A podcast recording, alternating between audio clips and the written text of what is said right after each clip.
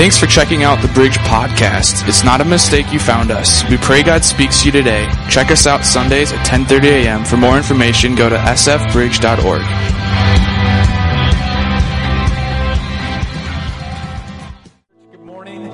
And uh, I just want to say, first of all, happy Mother's Day to all the women in the house, and especially my favorite one, and that's my wife. And you have a special treat coming up in just a few moments. I am not with you today, and I'm not going to be with you the following Sunday.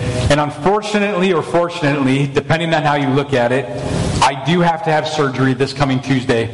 Uh, for those of you that know, uh, I had some health issues a couple months ago, and it did flare back, and it's a pilonidal cyst. So this Tuesday on uh, May 11th, they're going to be taking it out. And so I would just appreciate your prayers. I'm not looking forward to it, and at the same time, want to be done with this. And uh, I'm going to be missing you. I hope to be online with you watching and uh, seeing you the next couple weeks. But today, you have a special treat, and that is my wife who's going to be bringing it in just a moment. And so we've been married 21 and, uh, and a half years. We have five awesome kids. And what I just want you to do is, man, can you welcome her right now like you mean it? Give it up for my wife, Heather Vincent. Thank you.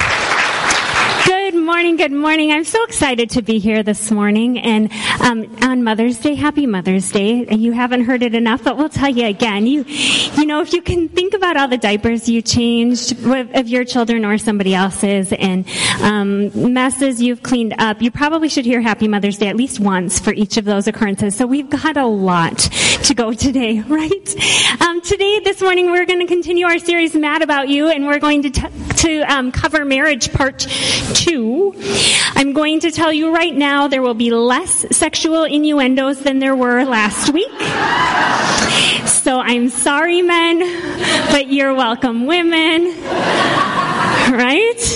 Uh, so I was thinking about the perfect man this week. My poor husband. I put a lot of thought into this, so the, the poor guy. So here's what I'm thinking. My perfect man and maybe yours too. Uh, tall. Like just the right height though, so that my head comes to like the right placement near his shoulder, you know, just kind of right there. But it has to be that height whether I'm wearing heels or flats. So, and he's going to have the right hair color, like that perfect shade, but not changed by the sun or by age. Right? Um, he's going to be super strong, but not spend too much time at the gym away from me and with all those other very fit people. Um, he's going to be confident but not arrogant. He'll be a really good communicator, but know just what to say and when to say it, but listen really well to me and know exactly how to respond to my changing moods. Right? Um, he, oh, I've got some more good things for this guy. um, he's going to make good money, right? But um, not have a stressful job. And I would love if he could be there in the morning to get the kids off to school and be at home again when they got home, attend all their activities, right? But still make really good money. And he's going to be one of those guys where he sees the garbage and knows to take it out without being asked. He's going to cook. He's going to clean up after himself. He'll do laundry. Laundry. Mm-hmm. He's going to shovel, mow the lawn, clean the bathrooms, take care of any repairs on the cars or the house or the children or anything. Right? And yet have time to sit on the couch and snuggle with me and give me a foot massage at the end of my long day. right? so you guys like this guy too. That's good to know.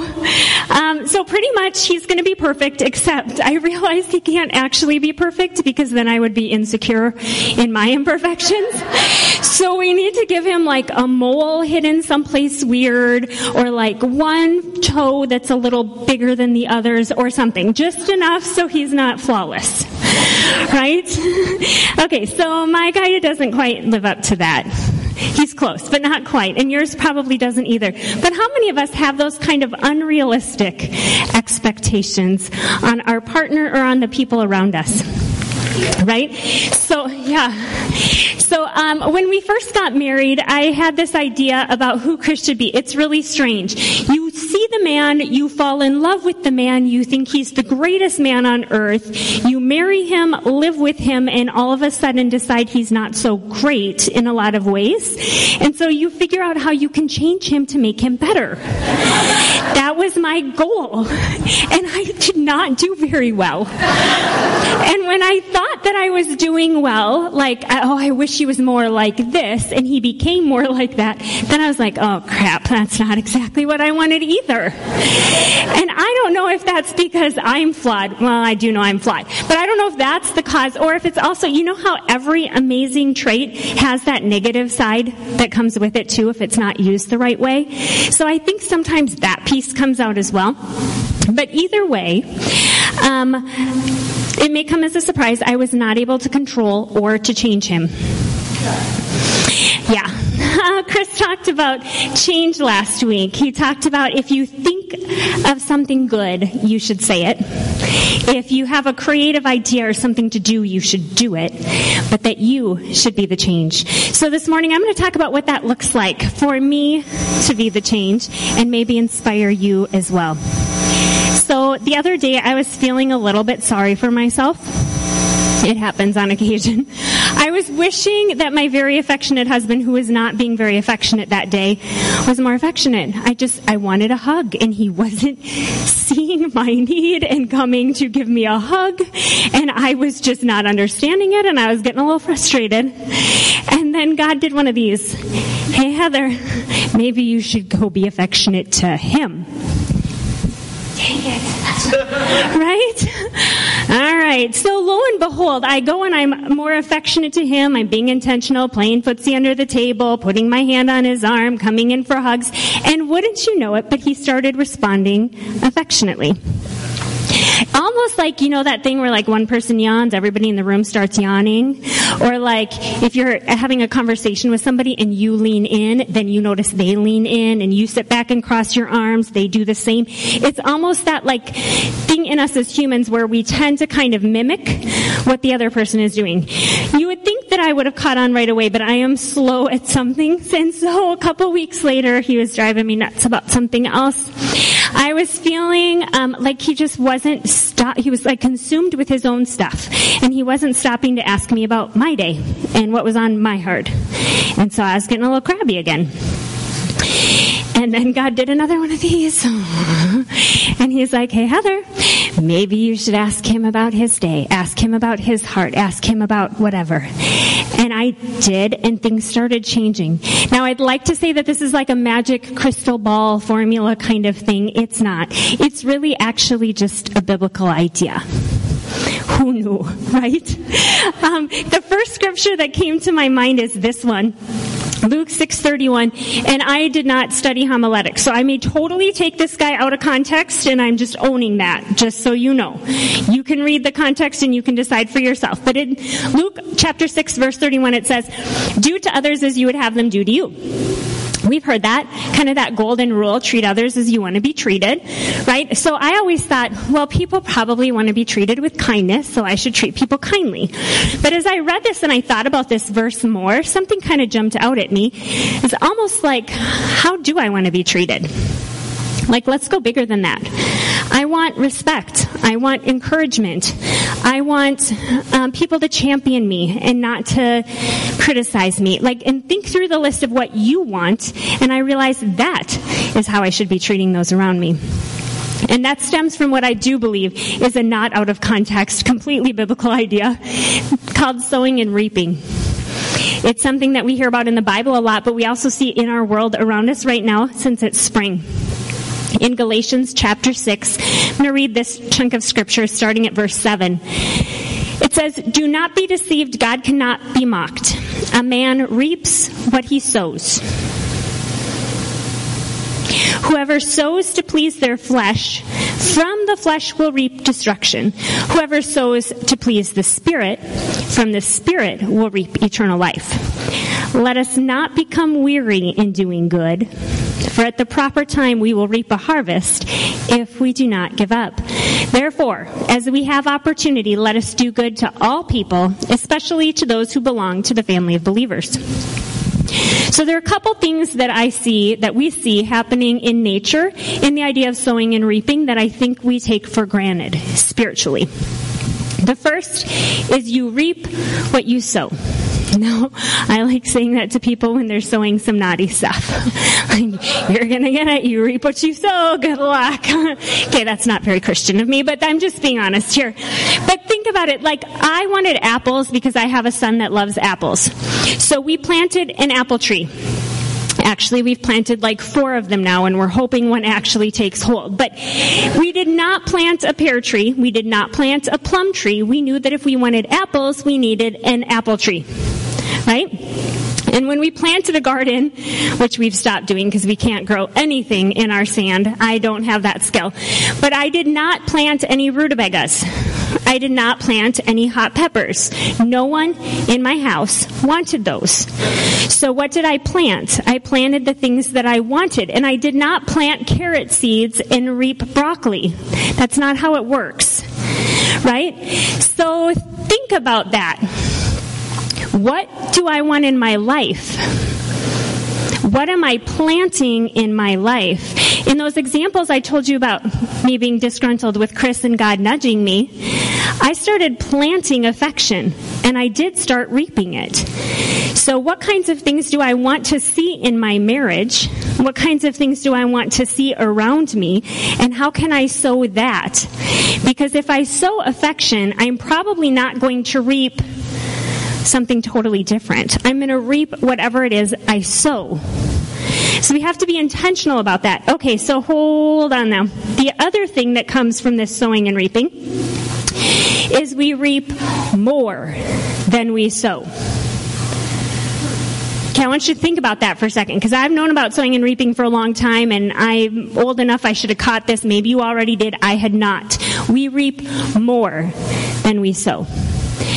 Those apple trees you plant from one apple's seeds does not produce one apple right? It produces a couple the first year, even more the next year. It keeps reproducing. It multiplies exponentially.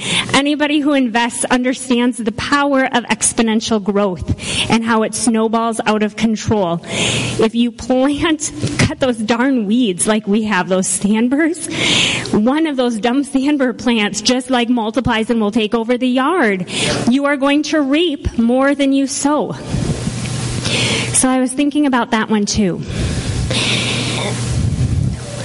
Think in the world around us, there have been situations that have happened, and people have started sowing seeds of fear or anxiety or things like that. And I think that, and judgment, probably, probably some of that in there. And I think that they just grow and it multiplies. And we as a country are reaping significantly more than those ideas that were initially sown. It's when those things that seem like a small situation like blow out of proportion right? And that happens sometimes in our individual hearts and minds. I know that there are a lot of people who deal with anxiety, and I feel like we see that even more now lately in our culture than we did years ago, or at least we talk about it more.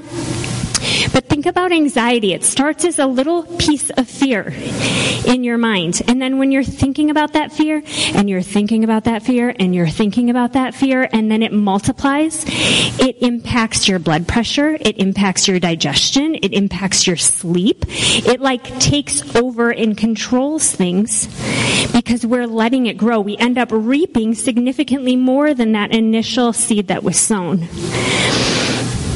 Do you hear me? So we need to think about what it is we're sowing because we're going to reap more of it than we really think we are. Which can be scary, right? Everything good has that other side where it can be used in a not as good way. So we need to harness that power of sowing and reaping to reap amazing things in our lives instead of to be sowing those seeds of fear and anxiety and anger and unforgiveness and judgment and all of those things.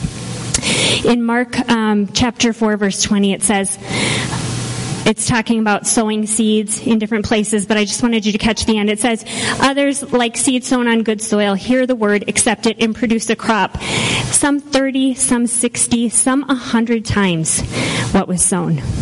That's huge. If you think about like one little angry thought and multiply it a hundred times, that's what could be sown. We've got to be so intentional with that. But let's um, take two seconds. I just want to celebrate a win. Derek was talking about the end of the year celebration coming up this Wednesday, which is awesome. This room gets very full with a whole bunch of young, moving, smelly bodies every Wednesday night, which is fabulous, right? Um, but I want you to know we talk about like our tithes and our offerings and you and volunteering and being a part of this community and what you're sowing in. but you have to know like when you give to the Bridge Church, let's just talk finances, but we could talk time and prayer and every other resource. When you give to the Bridge Church, it gets multiplied. Right? You're impacting the person sitting next to you, but more than that, as they draw closer to Jesus, they're impacting the people in their sphere of influence as well. And as we give um, finances to the Grid Church, Grid Church in Chicago, we're impacting that sphere. And to Revive Church in Forest Lake, we're impacting that sphere. As we sent Pastor Chris to do launch, which is um, kind of like a training for people who are getting ready to start a church, and he coached people who are getting ready to start churches all over the nation. We're impacting those spheres as well.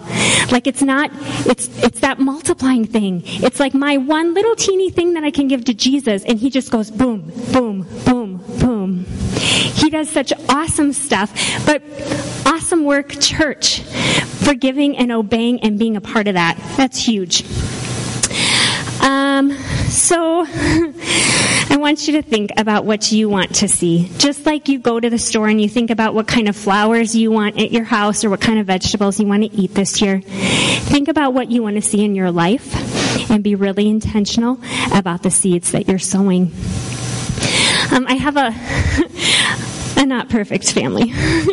Did you know that? We're all human. Um, I have a son who the other day, I'm not going to name him, but the other day, um, I went up to see him in his room, and he was like red, sweating, tears, mad, sad kind of moment. And he had had an altercation with one of his brothers. It's weird. That rarely happens.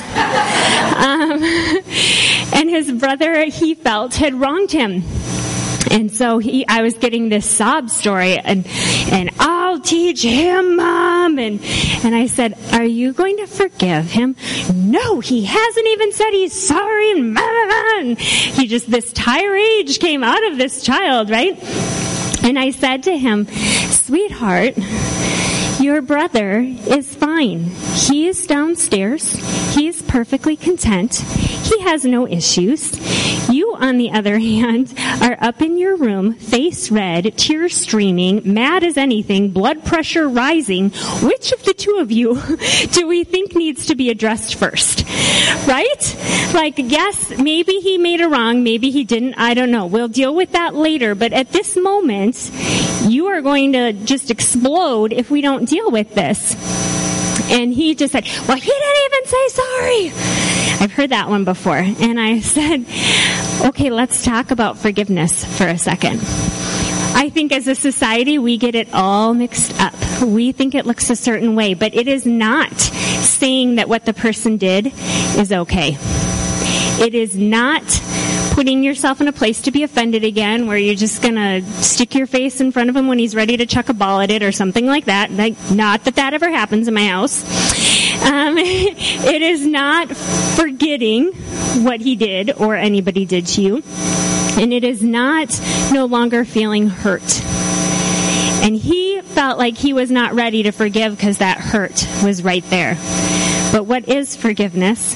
It is revoking our right for revenge. Just wait. Next time, Mom, he does that, I'm gonna. No, no, no. We need to revoke our right for revenge. We need to surrender the role of judge to God. That's what forgiveness is. Okay, so confessions of a not very nice sounding Christian. Do you ever, ha- I, I have this, I don't know if you ever do, where somebody wrongs you or does something or offends you and you think, God, you've had some pretty creative ways of dealing with things in the Bible. Like, I remember a story where somebody did something wrong and the earth literally opened up and swallowed him and everything he, that belonged to him and his family. Like, sounds pretty cool. You know, or like, maybe I'll take a step over here, God, go ahead, let the lightning strike now. Like, God's got some creative judge kind of approaches to life, so I'm okay letting God take control of the judging because he's pretty good at it in truth, sometimes God does do those things. He has in the Bible, at least. I haven't seen him strike somebody with lightning next to me or anything like that recently. But he has the power to do that. But I need to let go of the place of judge because sometimes God doesn't do it with lightning bolts and earth swallowing people up. Sometimes he does it in a really gentle whisper or by laws of sowing and reaping, where they still receive what's coming to them. I don't even want it to sound vengeful like that. But he can do whatever he wants. Now, my son in his bedroom at that moment was like, Mom, you need to go down and you need to do this and this should be his punishment and et cetera, et cetera, right? And sometimes that harsh punishment is what ne- is needed. Yep, you're right. The kid needs to be grounded for a week or something like that. Sometimes child just needs to have one little thing said to them in a quiet voice, and that's going to do more. And God is the discerner of knowing what's going to be the most effective for that person. Most of the time, what he's really doing is, Heather, this is what you need to work on, not them over there. But we need to trust that God will do the best job judging and move ourselves out of that position. Also need to choose to allow God to redeem and restore because that's what He's in the business of doing. But here's the part that I really needed my son to understand in that moment forgiveness is a choice, it's not a feeling. It's not like I'm, I'm feeling the forgiveness, mom. No, it's a choice. I'm going to choose to forgive, but it's also a command. Ouch. It says in Colossians 3:13, "Bear with each other and forgive one another. If any of you has a grievance against someone, forgive as the Lord forgave you." Forgive as the Lord forgave you. It wasn't even really like an option. So think about that in your world, in your marriage, in your workplace, wherever it is. Um, Chris and I were pretty newly married, and some things came to light that really not good. I didn't like them at all. They hurt me, and it was a really, really tough time for us in our marriage for a little while. And I had a lot of choices, right? I could think, oh, you think you can do that to me? You just wait and see what I'm going to do to you, or what I'm going to withhold from you, or how I'm going to torment you, or anything like that. But that's not what God was asking me to do. Right? He was asking me to forgive, and He wasn't saying, Heather, you're not going to hurt anymore, because I hurt still wasn't saying, Heather, you're going to forget it, because I didn't. Actually, God and I had to wrestle for months where the thoughts would keep coming into my mind. Do you remember? Do you remember whatever it was? And I would have to fight them in order to be able to have a good, healthy conversation and relationship with my husband. Now, those moments got further and further apart and they got weaker and weaker. The power of it got less and less so that over time, like I still remember the offense. Clearly, I'm telling you about it. I remember it. But it's not eating me up. It's not controlling my life. But it doesn't mean that it ever goes away. Okay. That's not the requirement of forgiveness. The requirement of forgiveness is that I let go of my desire for revenge. I let go of my desire to judge and to fix. And I say, okay, Jesus, you take this. You use it. You restore. You do to Chris what you need to do to Chris, and you do to Heather what you need to do to Heather. And that's where God can really get to work and do some beautiful things. Forgiveness is so very powerful. Um, in Proverbs 17:9, it says, "Love prospers when a fault is forgiven, but dwelling on it separates close friends." There's, that word "dwelling" caught my attention. How many things do we dwell on? We just sit and we keep thinking about them and we focus on them. It's kind of like that little molehill becoming a mountain where we think about it so much. It changes our personality, it changes our heart, it changes our perception of what's going on around us. And we focus so much on that that we lose sight of whatever really started it in the first place. So be careful not to, to dwell. Now, um, there are some things that I need to forgive Chris for that he will never need to apologize for. For example, let's say I made a wonderful, what I think is a wonderful dinner, and we sit down to dinner, and the man picks up the salt shaker and does this before eating his food or after eating his food. And his wife starts to like have this build up inside her heart as she's thinking, sure, I see how you feel about my cooking. I just spent all that time and you think I can't do it and you think I'm a failure and I don't even understand the nerve, right? And my blood pressure rises. Maybe it's just me. I don't know. But little things like that can just irk me. And do, does he need to apologize for grabbing the salt shaker? Probably not. There's nothing wrong with adding salt to your food. But I still need to forgive. I know, but I do because clearly it's tearing me up inside. He didn't actually do anything wrong. But I'm getting ready to seek revenge. I'm getting ready to attack the man, right? and that and my heart towards him is changing. No longer am i like batty eyed looking at him. I want to take my fork and stab him. So so at that moment i better forgive.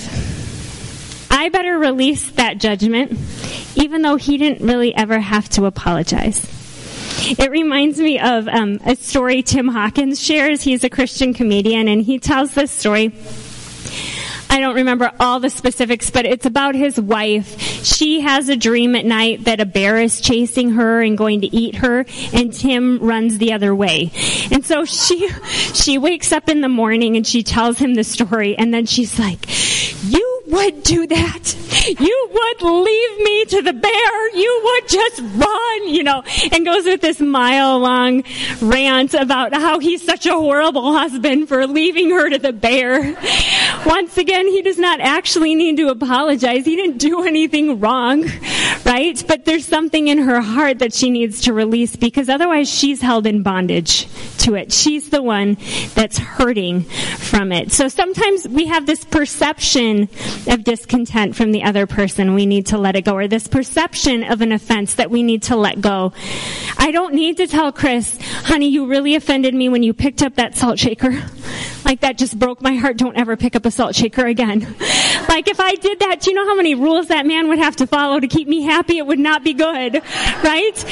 But I can forgive. I can let it go so that he can be free to be loved by me and I'm not carrying it anymore. So um, when we started this morning, I told you I had this list of the attributes of a perfect man. It was kind of a long list. It was a good one. It was a long one, but a good one. Um, but I realized just like I wanted to change my husband when I first married him, that there were probably things about me that he wanted to change as well. And there were things that I felt I should change to make him happy. Like I think Chris wishes I was more whatever better at cooking. So I better whip out the cookbooks. That probably was a true statement early on. We had, we lived in a double wide trailer, which we'll have that conversation another day, but um, how we ended up there and why we were there. But um, I would say hamburger helper and a can of green beans was like standard dinner meals. I mean, sometimes we'd spring for like the chicken breast and the pastaroni or something like that. There was nothing impressive coming out of my kitchen back then. But as hard as I would work to try to become who I thought he wanted me to be, it didn't ever happen. And then I got really frustrated because I wasn't making him happy. He wasn't happy enough and I was still failing and falling short. I am a slow learner, I'm sorry, but I did realize eventually that what mattered is for me to live as who God wanted me to be. So the we talked about sowing and reaping. We talked about forgiveness. The other thing that I want to put in front of you this morning is to see who God has called you to be and live like that. Um, I decided if Chris didn't like that version of Heather, then that was totally on him. And that was between him and God. I was going to be who God wanted me to be and not live up to whatever expectations he had or I thought that he had. I'm Chris's partner, for better or for worse. Poor man, you can pray for him. But God can use me to help balance him and sharpen him if I let God do the using right? If I'm like the scissors trimming the hedge and I like do my own thing, it's going to be a mess. But if I say, God, here I am, use me, and I put myself in His very capable hand, He's going to shape and trim in just the right way. And um, in the middle of arguments with people we love, there are often not very nice words that come out. I don't know if you've ever experienced that. Sometimes it's toxic and abusive, and in some very sad situations, you need to run because that's not okay. Um, I have some very near and dear people in my life right now who both firmly believe that God hates divorce but also know that God loves them. And that God's love for them is way more important than what their marriage does or doesn't look like. And some of you in the room need to know that. Yes, God wants healthy marriages. He, he so does. But God cares about you specifically more than what you do or don't do. He cares about you and your heart and your relationship with Him. When you leave planet Earth and you show up at the pearly gates, they are not going to say, so was your marriage at least a seven on a scale from one to ten? Because that's the requirement to get in here. That's not going to happen. They're not going to ask anything about your marriage or your parenting blessings or not so blessing moments. They're going to say, Did you know my son Jesus? Did you accept him for who he is in your life? And if you don't get anything else from me today, that you need to know. You want to know Jesus. You want to know who he is. You want to know how much he adores you. You want to know what he says about you. That will change everything in your world. And that is the one thing that really matters. Not your grades. Yeah.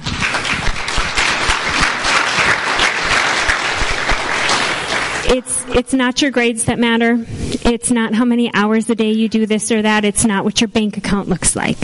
It's your relationship with Jesus. And the best thing you can do for your family is be the healthiest you, which means you know who God says you are and you have a powerful relationship with him. So who does God say you are? You know, sometimes we get in those arguments and you hear stuff and I'll, or you look at the people around you and you feel like I am nothing special. But God says, I'm fearfully and wonderfully made. In Psalm 139 verse 14, it says, I praise you because I'm fearfully and wonderfully made. Your works are wonderful. I know that full well. Some of you need to write that on your mirror in your bathroom. Sometimes I feel abandoned and alone. But God says I'm adopted, which means I'm not just his kid, but I'm chosen, like he picked me. In Ephesians 1 5, it says, God decided in advance to adopt us into his own family by bringing us to himself through Jesus Christ. This is what he wanted to do, and it gave him great pleasure. He's not like, all right, I'll take that one too, whatever, right? That's what he wanted, and it gave him pleasure to call us his. Sometimes I don't feel like I measure up and I feel a little bit rejected. But God says I am His. In Isaiah 43 1, I don't know, this one's hitting me lately. Do not fear, I have redeemed you, I have summoned you, or I have called you by name, some versions say. Child, you are mine. What is it that you need to hear from God? If you Google it, there are so many places you can see what does God say about you. But if you just quiet yourself, God, I don't know who I am. God, I'm hearing all these voices in my head and from people around me, but God, who do you say I am? Write it, memorize it, believe it. He created you. He knows he's right. Right? My husband may change his mind. There are days when he is like, oh honey, you're so wonderful. I'm so glad I married you. You're the best wife ever. And then by five o'clock, he's ready to kick me out the door because I don't even remember what I did, but I'm sure I did something. He's like, oh my gosh, you're driving me nuts. How am I going to put up with you for the next 20 years or however many we have? Right? So like he may change his mind about me circumstantially, but God never will. What he says about you is true always. So listen to him. Find out what he says about you and cling to it. Why is this so important? Because I cling to those things when trials hit me or when lies come at me. My heart needs to know the truth. Oh my word, does our world need to find the truth? What a mess. And we're putting it here, there, and everywhere. No, go to the source. Find out the truth and cling to that. If I am secure in Him, I don't need Chris to be giving me affection. I don't need my kids to tell me I'm a wonderful mother because I know who I am. I am now free to give and pour out, and I'm not clinging and leeching and dependent on them where I'm just going to be frustrated because they're not going to do a good enough job. it's, it's true. We're human. And it puts me in a position to hear and know what I should do or say. So I can't tell you how many times Chris and I have argued in the last 20 some years. It's been a couple. And, um, and sometimes we're arguing and, you know, like all the crap comes out and everything. Oh, and Heather, you did this eight months ago. And oh, Chris, you always say that. And, you know, you just go back and forth and it's just gross. Right? But sometimes as that's coming at me, if I'm in a good place with my Jesus, he can be, Chris can be spouting stuff at me and Jesus and I just have a little talk in my head while Chris is saying whatever he's saying. And when Chris is saying things that feel like darts coming at me, I go, I know, I know he doesn't actually believe that and I know that that's not true. Because God, you say this about me and that is true. So God, help me have eyes to understand what the heck is going on in this situation. And all of a sudden I realize Chris is hurt. Okay, God, how do I help this? How do I put on the brakes? How do I help us focus on what's really going on? And I can all of a sudden stop getting myself so riled up to come back and throw my darts at him for everything he ever did wrong and how dare you say that because you left your underwear on the floor and blah, you know? And all of a sudden I go, no, no, no, that's not what's really going on. Okay, I'm going to be a big girl. I'm going to reach out. I'm going to touch him. I'm going to extend peace. I'm going to tell him I love him. I'm going to apologize. I'm going to, whatever it is God's telling me. I'm in the right position because I don't have to defend myself because I know what God says about me. But that requires some footwork. That requires me waking up early in the morning before anybody else so that I can read the Bible and it's quiet in my house. Whatever that looks like in your world. Right? Maybe it's in your car on the way to work. Maybe it's at night after everybody's in bed. Whatever it is, we, we need to find that time where we can be just with Jesus and drop out everything else and know what he says about who we are. Now I have to tell you last week, Chris said something that y'all kind of laughed at, but he, he made a little joke about, um, how like the wife should go up to her husband's ear and say, when you invited me to church on Sunday, that was the sexiest thing or something like that. Do you remember that? Um, totally true. Not gonna lie. So there is something, if you haven't caught on to this, ridiculously attractive in somebody whose heart is for God. So attractive, right? I, I'll tell you a story. I don't even know if Chris knows this one, but he's going to find out right about now. But um, we did we did theater together at St. Francis High School and we used to um, pray before every show. I don't know whose idea it was. It was somebody's, not mine. But we would um, form hands in a circle around the room, and we would hold hands and we would all pray for the show. And everybody did. Like even those who considered themselves atheists joined us and prayed. And whatever, teenagers don't make sense. It's fine. And um, I remember one specific night, Chris happened to be on my right, and he prayed. And remember, he would tell you like he did not know Jesus at this stage in his life. He had maybe gone to Bible school as like a 10 year old or something, you know, but he didn't know Jesus, but he prayed. And I can tell you like the power that I felt coming through his hand was crazy. Like it just like caught my attention and I was like, I gotta marry that man. like that just did it. It messed, it, that set the whole course of the next 20 some years, right? Um, and now if I am home and I come downstairs and he's like playing his guitar and playing worship music, oh my goodness, I just want to sit there and stare at him and I think he's the most wonderful thing ever. There's something so beautiful about somebody whose heart is so for God. It's amazing how powerful that is. Now, um, Chris also talked about how when we planted the church, we really wanted to see healthy families here in St. Francis. And I feel like I need to clarify that. I think, I think I really was pushing that one on Chris probably more than that was even his. He was, he really has a, a, significant heart for the lost. People, people who don't know Jesus, people who've never heard about God, people who don't feel valued. Like that is just his heartbeat is how do we let everybody know about Jesus and everybody know that they're important? That's so significant to him. But I wanted to see healthy families. But what I was picturing in my head was not like Susie Homemaker walking to the door, letting in her husband, and everybody's happy and they like prance to the football field to watch their star quarterback play. You know, I was not picturing that kind of healthy family.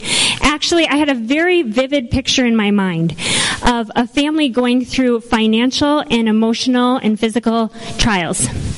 And the man being on his knees and the woman coming up by his side and the kids nearby watching and him crying out to God for help.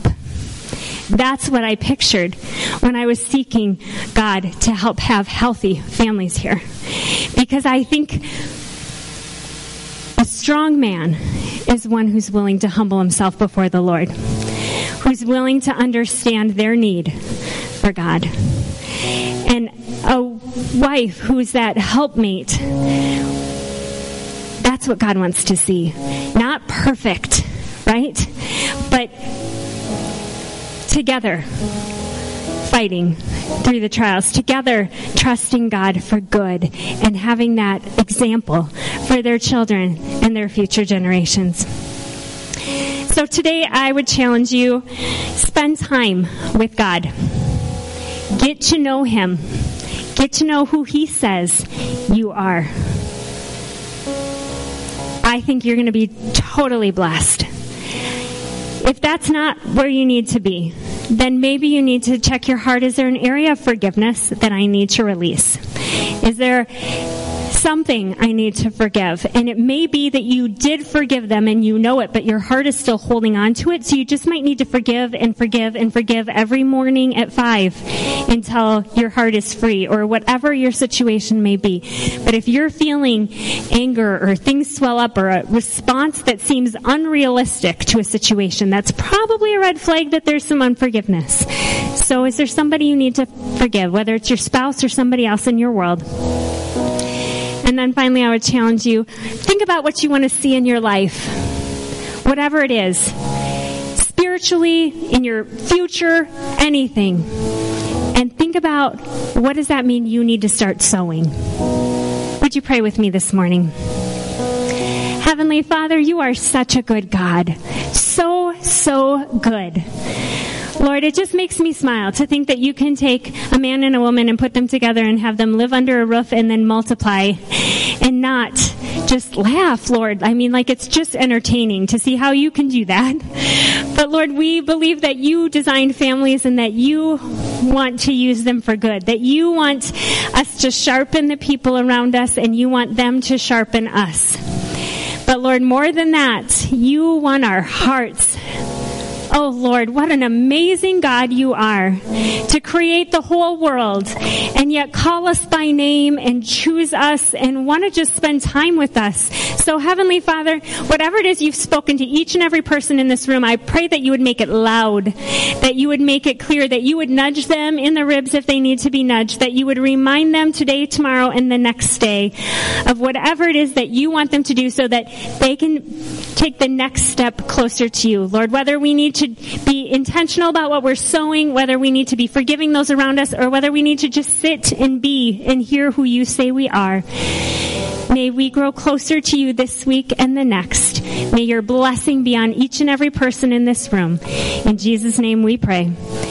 Amen. If you do not have a relationship with Jesus and you want to know about Him, ask one of us or text the church number, which is 753-2134. Otherwise, go hug a mom and have a wonderful, wonderful day. This has been a podcast of the Bridge Church. Have a great week.